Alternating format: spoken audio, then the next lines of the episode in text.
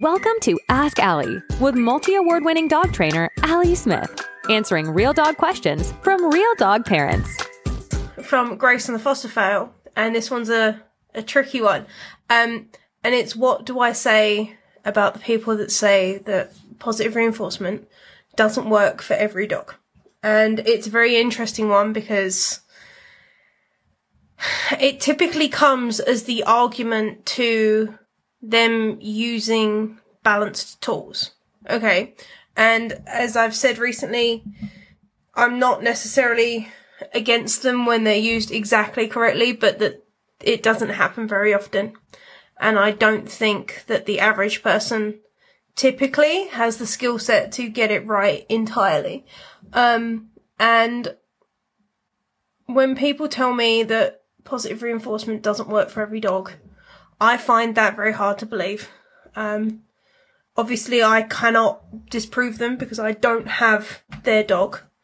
Um, I do, however, have three very, very different dogs for whom positive reinforcement works very, very well. I've worked with over 1500 dogs for whom positive reinforcement works very, very well.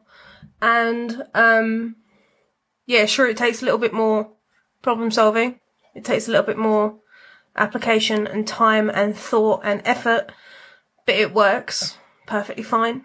Um, can I say that it works for every dog with certainty? If you consider that, you know, scientifically, I I can't because there is always an exception to the rule, if you know what I mean. And I'm trying to say this from a very practical, pragmatic place. But have I ever found a situation where positive reinforcement doesn't work? No. Um, I don't believe that there is a place where it won't work. Um, but these things have to be tried. Okay. And if I'm being entirely practical, there must be an exception to the rule, but the amount of people that say it, I don't believe there are that many.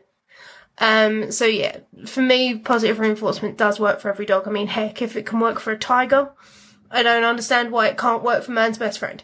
Um, that reference, by the way, is to do with the fact that in zoos, typically, they will use positive reinforcement and cooperative care methods to ensure that they can care for their animals.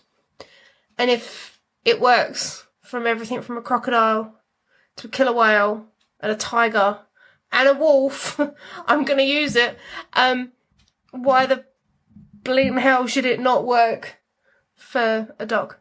It it doesn't make sense to me. So yes, positive reinforcement works for every animal.